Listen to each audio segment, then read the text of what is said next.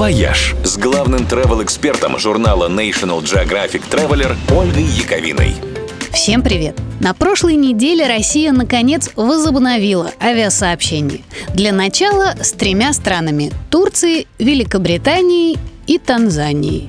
Если с первыми двумя все понятно, то третий пункт вызвал у всех некоторые недоумения. Это вообще где? И нафиг туда ехать? И почему вообще Танзания?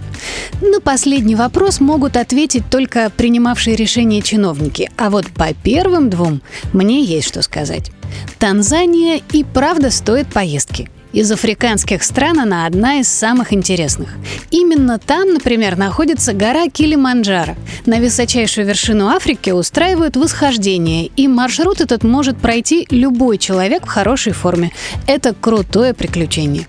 Другая причина для поездки – национальный парк Серенгети. Самое крутое место для сафари, где от количества живности на километр просто темнеет в глазах.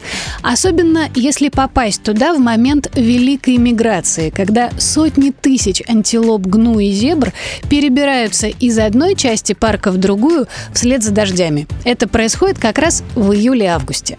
Ну а третья главная достопримечательность – это остров Занзибар, место рождения Фредди Меркьюри. В последние годы он Занзибар, не Меркьюри, стал невероятно популярен как место для пляжного отдыха. Туда даже стали чартеры гонять. Море на Занзибаре невероятного молочно-голубого цвета. Подводный мир сказочно богат, а вся жизнь подчиняется двум важным правилам pole-pole, что означает медленно-медленно, и hakuna matata, что переводится примерно как «расслабься, жизнь прекрасна». Вот за этим ощущением и нужно ехать в Танзанию. Ну, по крайней мере, уже можно ехать. «Вояж» – радио 7 на семи холмах –